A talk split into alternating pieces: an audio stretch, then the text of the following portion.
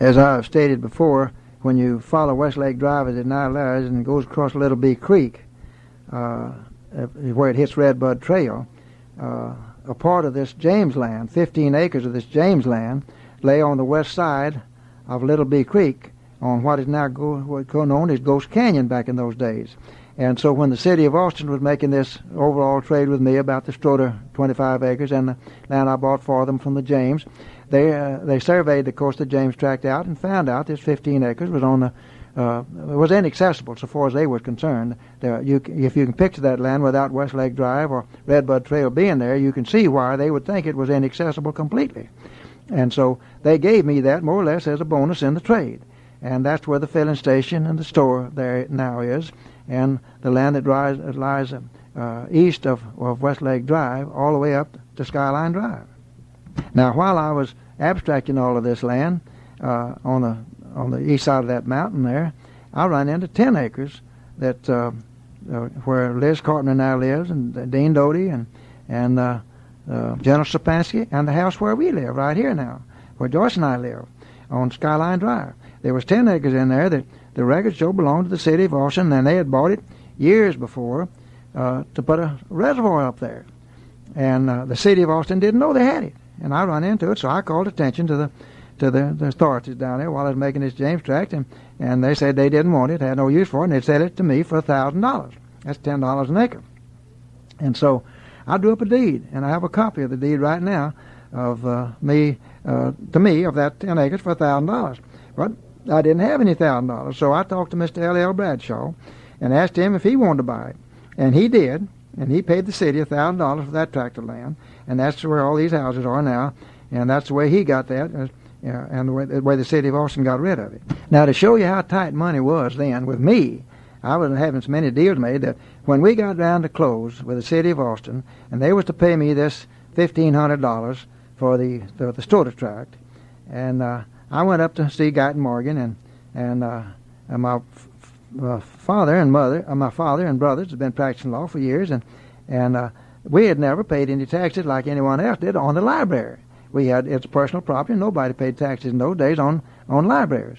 But when I got up to close out on on this deal, uh, the, the of the Stroder tract, and the city was getting the damn side out of it. I was swapping deeds with them, uh, uh and they're going to give me a check.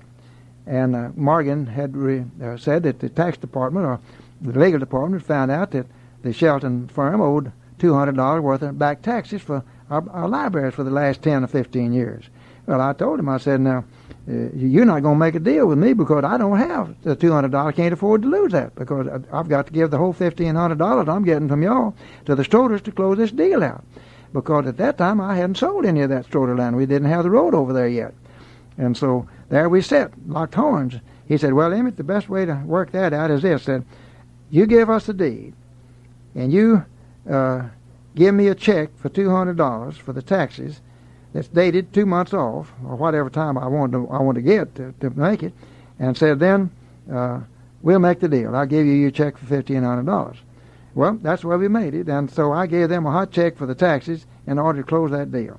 And before the before the year was up, I sold three acres in the up there on top of the mountain to MacCorkle, who later became a member of the city council. I sold it to Stuart MacCorkle, three acres for $3,000 cash.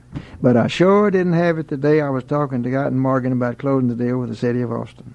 As I have said, uh, Westlake Drive was not built down the Redbud Trail at that time, and you had to stop your car on the Bee Cave Road to walk over to this mountain and over to the Stroder tract.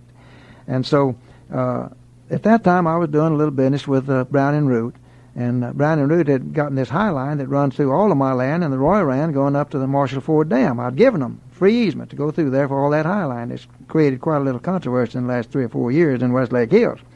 But anyway, I was a very close friend of all the boys in, in uh, uh, Brown and Root because their offices were here in Austin at that time. And one of the vice presidents, I forget his name now, but uh, I knew he had a little money, and I thought maybe I might could sell him uh, 50 acres over where where the Mount Stroder is now, and and down on Bee Creek or somewhere. But I could get him over there and show it to him. I'd sell him 50 acres for fifteen hundred dollars. That would have been what I owed on on the tract, and I let him pay for it. I still wheeling and dealing, trying to sell enough of it to get the money in the bank before the, the, the note come due. I mean, before the contract come due.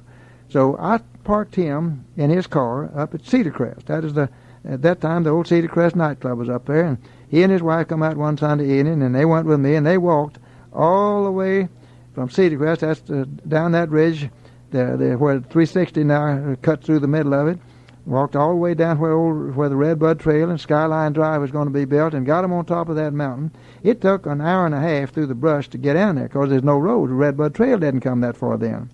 So I got him on top of that mountain to show him that view of the lake and everything from where Putnam's home is now, and uh, and I I had him worn out by the time I got him there, and I told him that I'd sell him 50 acres uh, uh, on the front end of that mountain and and, uh, and give him uh, for fifteen hundred dollars.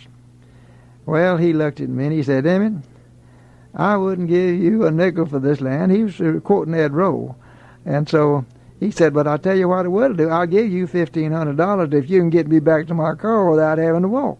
So I lost that sale, and of course MacCorkle later on did buy it.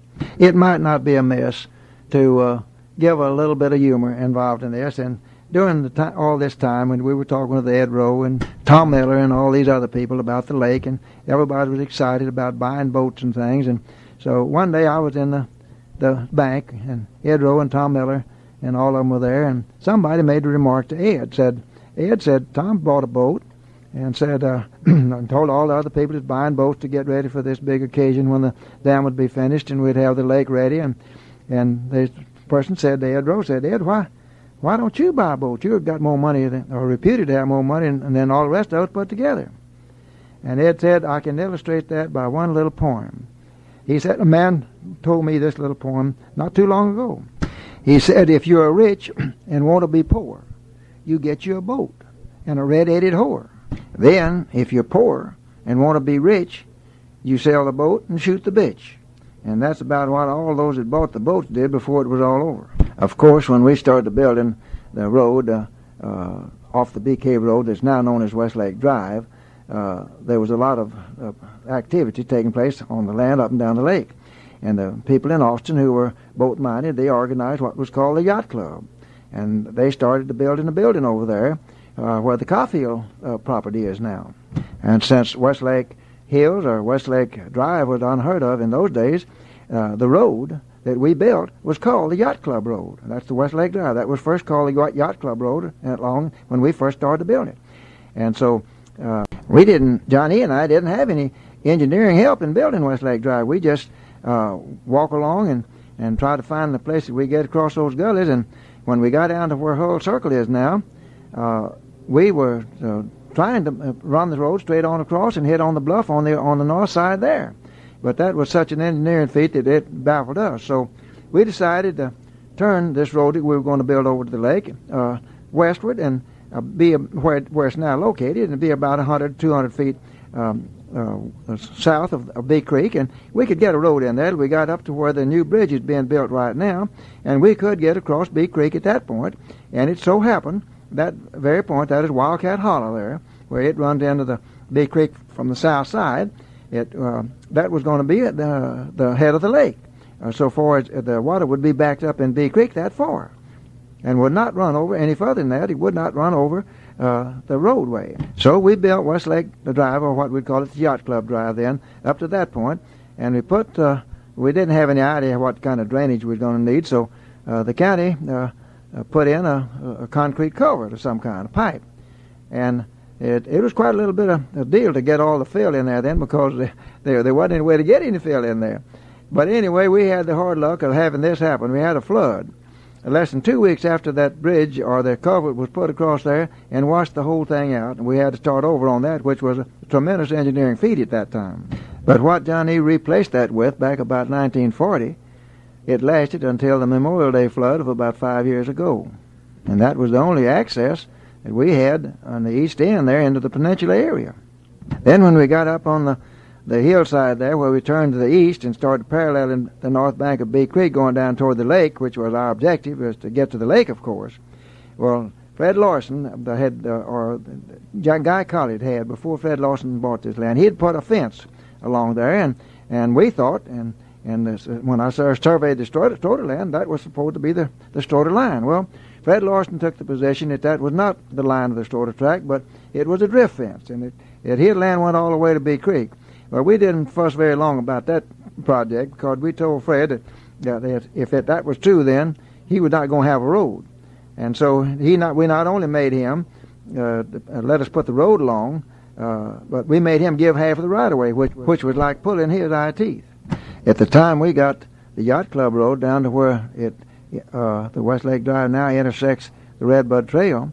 Uh, I was building Redbud Trail in from the west, and we were still I was still a half a mile west up there where Caravan Circle is now in my building of, of Redbud Trail, and so uh, all of that land between uh, uh, West Lake Drive now and the Caravan Circle was was inaccessible except from the west. There are one or two interesting stories about uh, selling this land out there.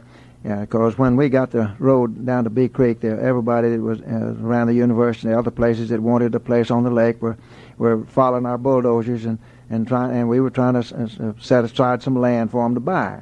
We we had run out leveled on up and down Bee Creek as to where the lake level was going to be, and I was building uh, rock uh, walls along there to where people could buy, uh, say, a hundred foot strip on on Bee Creek on either side of Bee Creek, and and go back up to the roads on either side. And I was getting four hundred dollars for a half acre pieces of land there, and that was less than a year uh, after we'd paid fifteen dollars an acre for it.